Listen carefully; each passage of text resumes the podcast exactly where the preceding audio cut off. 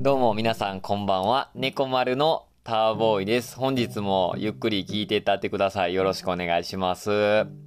今朝ね、起きたら、両肩が筋肉痛になってて、なんでかなーって思い返してみたら、昨日、実は大掃除の仕事行ってきて、多分それなんよ。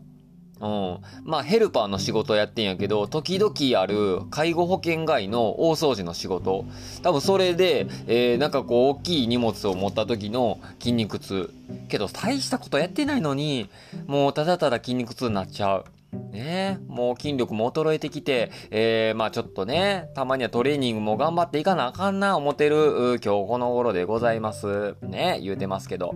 まあ、えー、本日はですね、ゲスト会。たまに来るゲスト会です。えー、かなり長編になってますんで、ここであれやこれや言うてもしゃあないので、えー、この後ゲスト登場してもらうんで、まあ、じっくり聞いていってもらえたらいいかなと思います。えー、まあ、ちょっと長くなるんで、またよかったらね、途中で切って、また続きから聞いてもらったりとかしてもらってもいいかなと思います。では、この後、ゲストに登場していただきましょう。本日もゆっくりと聞いていってください。よろしくお願いします。はい、ということで、はい、ということでここからは、あの、ゲストコーナーということで、今日はね、あの、この方に来てもらいました。どうぞ。あ、はい、えー、遊学コーヒーの上野と申します。あ、はい。はい。遊学コーヒーの上野さん。はい、上野です。しゅんくん。そうですね、通称しゅんくんで、もう皆さん、うん、もう勝手にしゅんくんって呼んでもらえたらなと。そうですね。しゅんくんでじゃあ、はい、あのちょっと呼ばせてもらってはい、えー、僕ねそれに関して一つ早速いいですか、あどうぞいやターボーイさんって、うんうん、ターボーイさんって長いなって思ってたんですよ、うんうんうんうんなんかいいのないですかターボーイさん。あ、僕、けど、あの、地元の友達とかは、みんなターくん、ターくんって呼ぶんですよ。ターくんでいいですかターくんで全然いいです。いいんですかターくん、しゅんくんでいきましょわかりました。じゃあ、 そが、あの、けど家族は、ターくんって呼ぶんですよ。はい、ああ、なるほど。あの、友達はターくんってことで、はい、ターくんで、ターくんで、はい、はい、お願いします。お願いします。改めまして、よろしくやっていただきました。いやしゅんくん。いやね、ねー憧れの。憧れの猫丸で、はい、、はいいやあの聞いてくれてたというのがね、ね、めっちゃ嬉しかったですね。何個ですかね、10個ぐらいは多分ね、うん、最新は嬉しいですね聞いて今週もう月曜日また上がってるやろな思って見たらなくてで昨日も見たらまだなくてあれと思ってあそう月曜日に上げるっていうのも知ってくれてる、はい、いや勝手に月曜日にいつも見るんですけど、うんはいはい、いつも最新が月曜日にあるんであそうそうそうそうです、そうです、はい、ちょっとかまけて、はい、ちょっと月曜日に配信できない時もあるんでなるほどなるほどぜひなんかもうね誰も聞いてないんちゃうかなってね思ってたけ ど聞いてくれてたっていうのを知って、はい、すごいあの励みになりますね、はい、あのその話なんですけどね今朝まあそれこそ僕がそのポッドキャストを聞いてたら、うん、ねターボーイさんがこれ誰が聞いてくれ誰か聞いてくれてんのかな言うてるの、うん、ポッドキャストを聞いてる時に、うんうんうんうん、ばったりター君に会うっていうそうそうそう今ちょっとねいけたイントネーションがちょっとター君で、はい、君に会う、そう、はい朝ねこう出勤の時に そうですそうですまさか出くわすっていうね出くわすっていうあれなんかなんかね普段の自分を見られてるみたいですごいちょっと変な気持ちになる いや僕もねいつもあの僕絶対人前では帽子かぶってるんですけどちょっとねつい急にすっぴんを見せてしまってなんか印象変わるんですよ、はい、瞬間なんかこう仕事モードの時とあの普段の時と印象が変わる、すごいけどいいですねその辺もねいやいやありがとうございます今日はもう来ていただいて、はい、ちょっとあの、はい、聞いてる人は、はい、あのしゅんくんのこと知らないっていう人もいると思うんで、ちょっと簡単にちょっとご紹介をちょっとさせてもらいます、はい、学コーヒーさんね、YUGAKU で遊学コーヒーさん、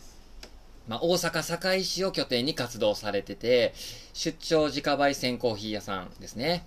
まあ、CO2 を排出しない再エネ焙煎ですかね、はいはい、えー、とか、まあ、繰り返し使える、まあ、リネンフィルターでコーヒーを抽出するなど SDGs を軸にコーヒー屋を運営されてます、まあ、ペーパーでもネルでもないハンドメイドのリネンフィルターも販売されているということで、はい、間違いないですね間違いないです、ね、はいいやこのあのすごいねやっぱこう印象的なのは、はい、あのほんまにこう SDGs、はい、そういうサステナブル的なのはすごい感じてて、はいこれなんかやっぱこう理念というか、はいなんかお思う部分があってそういう感じなんですかね。そうですねそうですね、うんまああの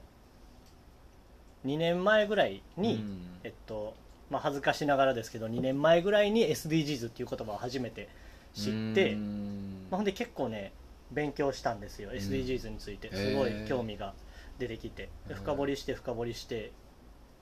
いって、まあ、自分になんかできることはないかなって思った時に、うんまあ、昔コーヒーやってた時があったんでコーヒーってもうバッチリはまり込むなっていうのがあって、うんうんうんまあ、それでちょっと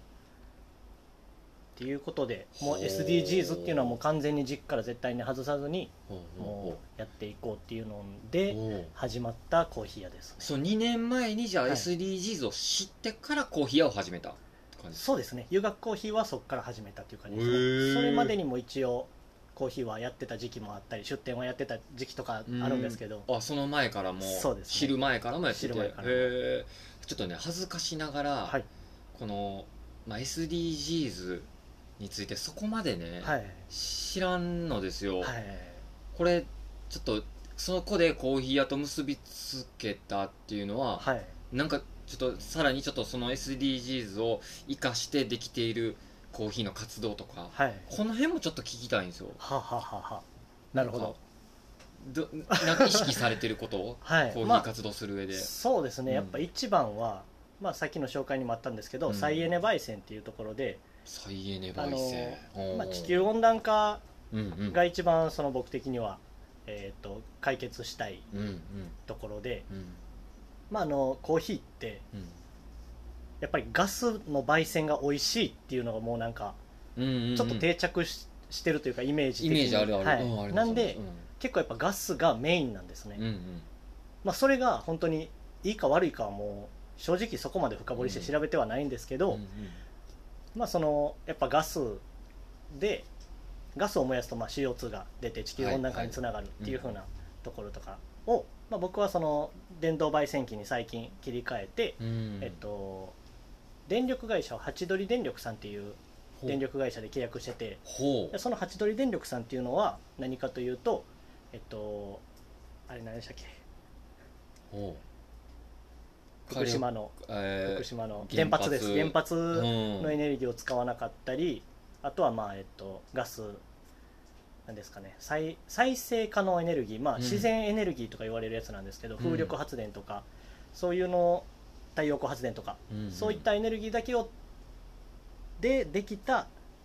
電力を使ってる会社さんはあなんで、もう本当に再生可能無限に資源がある、はいエネルギーだけを使って焙煎してるんでそれはまあ CO2 も一応僕の調べてる範囲内では排出しないっああそうなんですね、ていうことで全コーヒー屋がこれになったらうーんコーヒーってめっちゃええ飲み物になるんちゃうかなっていうああなるほど、はいあまあ、まずはじゃあ自分からはいそういうのちょっとやっていこうっていうので、そうですねそれ知らんかったっすねあの電力会社でまで選んであそうですそうですで、まあ、焙煎機も電気のに変えそうですね徹底してますよね徹底していきたいんですけうど、んまだまだねできてないこともたくさんあるんですけどいやいやいや、いで、まあ、そのそれもあって、はいあれなんですかそのフィルターとかもあそうですねあの理念のものを使ってるっていうのもそのそうですあの SDGs の活動の延長でもあるっていうことそうでですねおお、はいこれ理念フィルターもう作ってるんですか、瞬間あ僕じゃなくてこれ理念フィルターも SDGs またちょっと絡んでくるんですけど、うんまあ、その自分で作ろうと思ったらまあ作れるんやろうけどうんちょっと時間もないしうんうんうんまあ大変そうやなっていうのもあっておう誰かにお願いできひんかなってずっと思ってたんですよほうほうほでまあ、えー、とそういう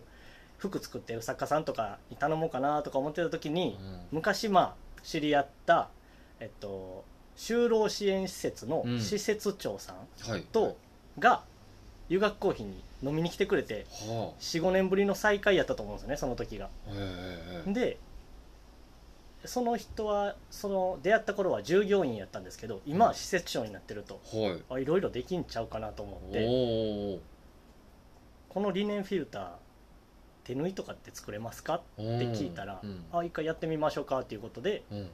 作ってもらうことになってへえ、はいえ最初はじゃあ自分で作り始めてたあいや自分では作ってないんですおうおよう最初はもう、えっと、イフーニコーヒーさんっていううんところの既製品を使ってたんですよほはいその既製品を真似てもらってうなるほど、はいこんなこういうのをあモデルにそうですできないかと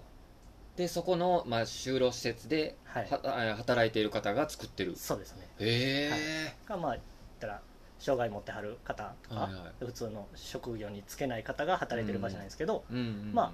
そこに需要があるんやったらまあお願いしたいと、うんうんじゃあまあその仕事をもらえることはすごいありがたいっていうことでう,、ん、はいへえで1枚1200円で販売してるんですけど、はいまあ、あの裏話というか僕らやっぱ出店するとうん売り上げの10%が出店条件やったりするじゃないですか、うんうんってなると1000円で売ると1100円になるとうんうんはいほんで僕利益のほぼ100%をそこに入れることに決めて てうんでまあ今はもう設定を1200円にしてるんですけどはいそのうちの1000円はもうそこに入るようになっててあとの200円はもうなんかいろいろねそういうので、はいはい10%とはかいい経けていくんで費もかかるしもんねそうはいへえまあ、ただそのパッケージに留学コーヒーの、えっと、ロゴとか入れてもらってたりするんで、はいはいあのちょっと待ってあのそのリネンフィルター僕もねちょっとは、あはいこれも分からへんとこではいリネンフィルター、まあ、ネルドリップとかもあるじゃないですか、はい、またちゃうそうですねちゃいますちゃいますでえっと繰り返し使えるんですよねはい繰り返し使えますリネンも言うたらぬ布になるんですか布ですねあのまあえっ、とコットン的なもコッのトンは、えっと、何でしたっけ綿みたいなやつ綿ですねで朝ですねリネンはあはいはいはいはいへえあ麻袋の麻あそうですねでも朝は確か何になるの偏布とかになるんですかねうーんわからないですけどまあでもそういう感じですねあれをまああの例えばこうイベントの時出店され、ねたまに一緒になりますけど、はいその時とかそのリネンフィルターを使って、はいで、まあ、入れます入れますでその中に残ったコーヒーかすはいこれどどうするんですかこれおこれはバーッと茶捨ててこしにザッと流すんですよはいはいでそれをちょっと水分切ってからゴミ箱にポイとはいはいリネンフィフィルターそのリネンフィルターをどうするんですかあそえの、っとねリネンの中の粉だけをはいざるざる茶こしに捨ててはいでえっと粉がなくなった後のうんリネンフィルターはすすいでうんうん絞ってうんうんうんすすいで絞ってはいぐらいでまたすぐ使える状態に戻るんですよほうなるほどなるほど、だからまあある程度ちょっとその残ってるのをはい取り除けば除けば使えるとすぐに使えこれイるベントの時って大変じゃないめでちすゃかくちゃ大変なんで、ねあの正直それに関してはもう忙しいイベントでは、うん、途中からペーパーになりますああいやいや、はいですよねはいもうそれはあのーまあゆとりを持ちなあがらそうですそうですやらんねいける範囲内ではいけるイベントであーはそういうことかそういうはこいとか洗いながら繰り返し使あーっ確かてにうんはまあけどまあ家で入れたりとか、いはいする分には全然いけると思いそまうすですしね家でペーパーで入れることはもうなくなりましそたうですねこれペーパーで自分も今まで入れてたけど、はいこれちょっとなんかまたリネンフィルターはいまたちょっとぜひぜひ一回使ってみます、はいぜひあぜぜひひ購入させてくはいださい、あのそれをあの一つもう一つ気になるのが、はいえっ、とリネンフィルター、はいまあ、ペーパーフィルターどうですかこ味ですう、ね味全然またこれも違ってくるんですね良くも悪くも違ってきますうんへえ、結構ねどうですか、ペーパーに比べるとはいっていうところでやったらどうですか、簡単に言うとペーパーの方がうんやっぱシンプルに美味しいですねすっきりしてるというかあそうなんだ、はい嫌な味も出てしまうというかえ理念は理念はへえまあでもそれは豆の質が良ければおそらくより美味しく入るんちゃうかなとも思ってまあすまあその理念との相性というかそうですねありそうですね、はいありそうおで落すちるスピードみたいなスピードがのはねすごい速いんです速よいんだまあそれこそ記事によるんですけどはい一番最初の第1号は第1号リネンフィルターはうんうん結構さーっと落ちますねへええ第1号っていうのはなんか改良されていってあそうなんですえるっとですねはいこれ端切れ洋服を作ってる作家さんからはいもう使わなくなった布っていうのをもらってきて作ってるんで、そこも再利用そうはいなんです毎回毎回すごいうん生地の厚さとかへが変わるんですよ、はい、えなんでその点はもうご愛嬌で、へもう買っえてもらったその運命を楽しんでもらうというか、なるほど、はい、だからそこの生地はどどの部分の生地かによってもまたたまあ厚みであるとかそそうですこもそうですねああ面白縫う糸もコットンやったりリネンやったりシルクやったりっていういろいろ試していて糸も変わるとそうなんですよそうか、はいあとはもうその子の機嫌にもよってあー縫い目の感覚も変わりますし生地とかのね、はいあれもありますもんねへあえじゃなくてそのあれですね作業作業するあ子の作業する人の、はいこの機嫌でちょっと機嫌悪い時はガーってなったりするみたいえですー、面白いんですよえー、だからいつももあの買ってくださる方にはあの好きな選んでくださいって言うんですよあー20枚ぐらい出しといてはあ、はあはあはあえそんな見た目にも変わる見た目も全然違います、へーもうサイズも違うんでへえ、あそうかめっちゃ面白いですはあいやけどそれねはい今聞いて知ったから面白いなと思う、これ知ってもらった方がいいですねどんどんねそうなんですよぜひ知ってほしいんです、ねはい、このだってプロセスも楽しめるからそうですねあなるほどこういうのがあるからなんかそのなんでしょうねそこのこ味の個性にも、まあ、反映されそうやしそうですねそれすらも楽しめるこもうねれ知ってもらった方がいいですねこれやっぱねり幸せですよその毎朝入れるのがへペえーパーとはもう、へ 家ではペーパー使えなくなりえます幸せ幸せですね、ええはいもうすごいっすねそのその受け止め方というか受けそうですねそれそれすごいっすよねそう受け止めてもらえる方は絶対にリネンフィルターにした方が、へえうわちょっいいとですやりやりたくなっはできたっい、すもう一回一つ貸しましょうあかあぜひぜひはいお願いします、いっへぱいあるんでえまあちょっとあとあのいくつかね質問もあるんですけど、はいそもそものあの、まあ、湯学コーヒーこの湯学のこの湯学ねはい YUGAKU のこの YUGAKU 湯学はい、これこれコーヒー名前の由来みたいなのもこれ聞いといていいですか、はいこれ、えっとねこれはもうシンプルにうん子供の名前を、えとお子さん湯学あそうです湯学ちゃんいえあのー遊学君上の女の子がゆうちゃんで、あはいはい下の男の子があがくくんで、ゆうちゃんとガクくんはいそうですゆうちゃんとがくくんで、えー、それ知らなんだです、はいあほんまですかえー知らなんだそうなんですそれで湯学実はめっちゃいいじゃないですか、留学なんです めっちゃいいですねその湯外ねありがとうございます、ありがえとうございますで湯学かそうなんです留学ですでなんかこの、まあ、そのまま受け止めると語源のなんかこの湯あ学、はいはいはいなんか湯学みたいはいはないイメージかなと思ったんですけどそれそうなんですとでもねなんかつなげれそうな、まあ感じもするしねそれそうですね後出しでちょっと、ねえはいえーいろいろえーなるほどそうなんですよまあ、この、まあ、その遊学コーヒーとしてはい活動を始め、で、まあ、その理念的にはそのそういう SDGs というテーマを置いて活動もされはいっていう部分でそのきっかけとなったそのコーヒーこのコーヒーを始めたきっかけっていうのをこれ聞いていいですかはいめっちゃ長くなりますけどいいであすかもうもうどうぞど うぞどうぞえっとですどね、うぞはいはいまず始まるっていううんビアバーがあって、うんえーそこでビアバーはい、ビアバーですほうそビールのあそうです、はいはいビール、えっと、か外国のビールが100種類前後その時々によって種類が置いてあるへビール屋さんどこですかもう栄東にあったんですけどもう今はなくなっちゃったんですけど、はいそこの、ほまあ、そこの店ざっくり言うとそこの店で、うはいまあ、今の奥さんと出会ってはでまあ奥さんがあはい結婚してからかな結婚してから、まああの、カフェをやりたいっていうのを言い出して、 はいまあ、そこであじゃあコーヒー勉強するわってことで、は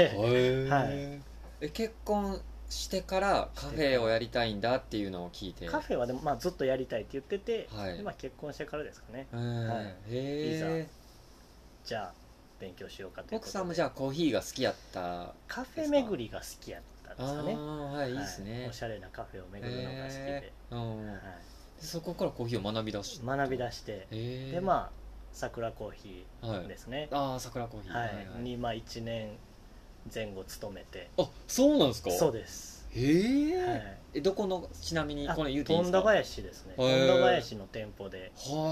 らないですねへえそうなんですどこどこにあるのかなちょっと口では説明しねづら、いいくつかね店舗ありますもんねえー、どうでした桜君もうねすごいんで すよもう勉強どころじゃなくてねはいもう毎日何がが実務的な部分が実務的なもうドリンクをはい1日3400杯立てるんですよ、えー、コーヒーコをーヒーをですね、 3400杯、はい、 300から400 400、まあ、週末はですかねドリップするってことですかそうですそうえです、すごいんですー、よ想像つかない想像つかないんです僕ももう今へー思い出せないぐらいやってえたなっていう、ー、なんかけど研修とか受けれるんですよねああもちろんそうですね研修受けれますけどなんか学びになりそうないや感でもじねがするんですけどそうですねすごいでも研修って言ってもコーヒーの研修っていうよりかははいは接客の研修みたいなのがすごい印象に残ってて、あまあこれは多分企業秘密とかも出てくると思うんでああんまりはーいあれまなあんですけど、言うたらこうなんていうのおもてなしとかの、はいそういうそうで接すそうで客すとかですか接へ客はねめちゃくちゃ勉強になってえ今に浮かせてるかどうかわからないんですけどけど俊子君はなんかすごいこう物腰も柔らかいしそういうところから来てるんですかねまた別のとこですかいねやそういうところからもあると思いますけど、ね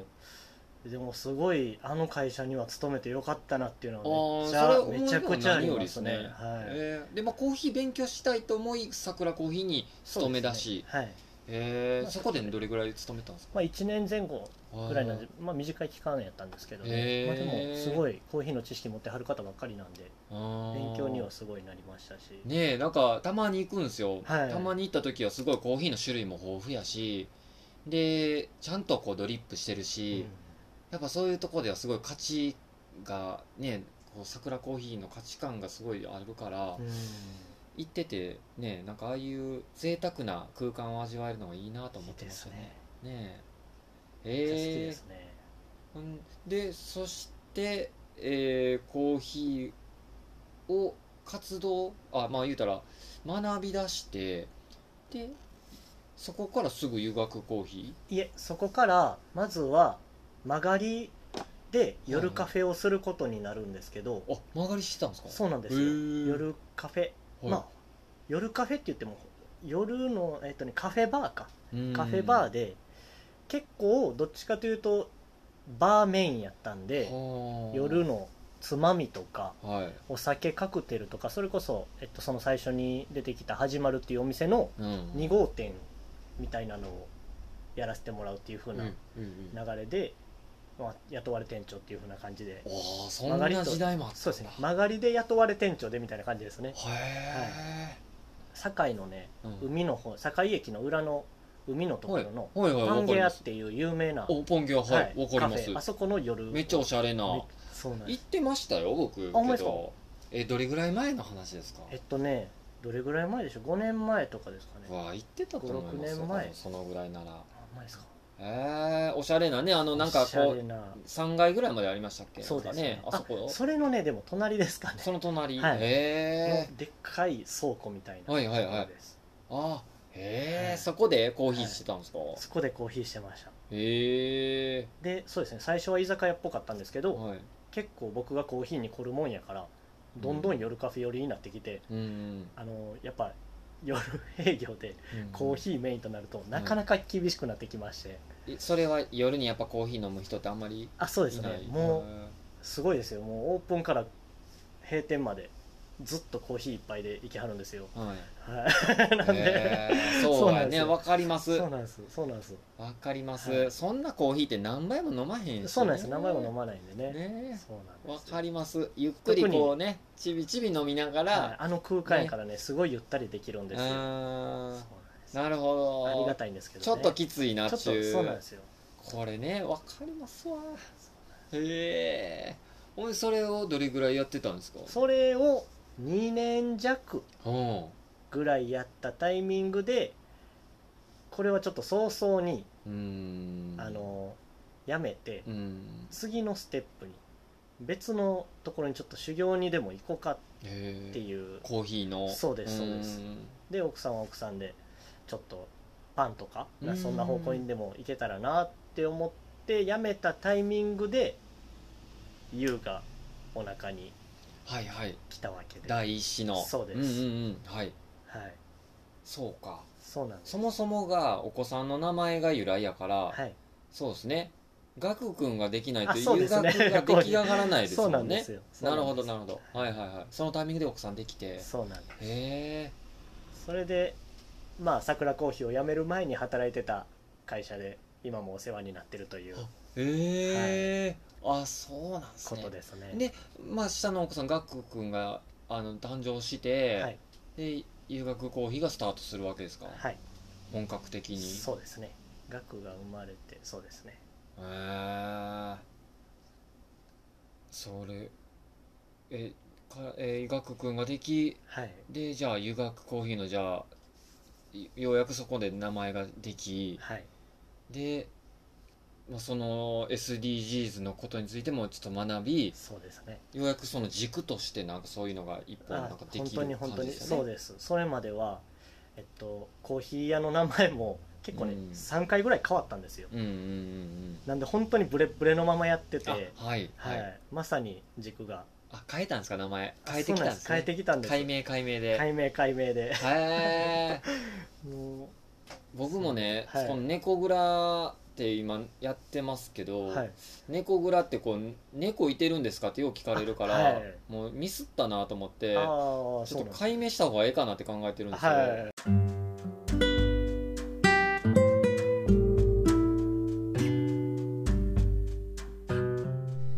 いやー、というわけでゲスト会の前編をちょっと聞いていただきましたが、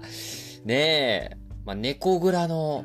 この猫蔵という名前で、ちょっと誤解を生じさせていて、えーなんと、解明を考えてるんですよ。ちょっとここでね、 あの、終わりましたけど、まあ、続きはまた近々配信しようと思ってますんで、この後どういう展開になったかっていうのもね、えー楽しみにまた聞いてもらったらいいかなと、えー思います。ねえまあこう、しゅんくんにはこう、話聞きながらも自分の話を聞いてもらったりとか してるけど、まあまあこの後もね、なかなか、あの、まあコーヒーだけじゃなく、いろんな話をしてるんで、えーまたその辺も聞いてもらったらええかなと思ってます。ねえというわけで、えー本日は前編お届けしてきました。というわけでね、えーまた、えーこの後も後編、また近々配信するんで、ぜひよろしくお願いします。じゃあまた聞いてくれよな。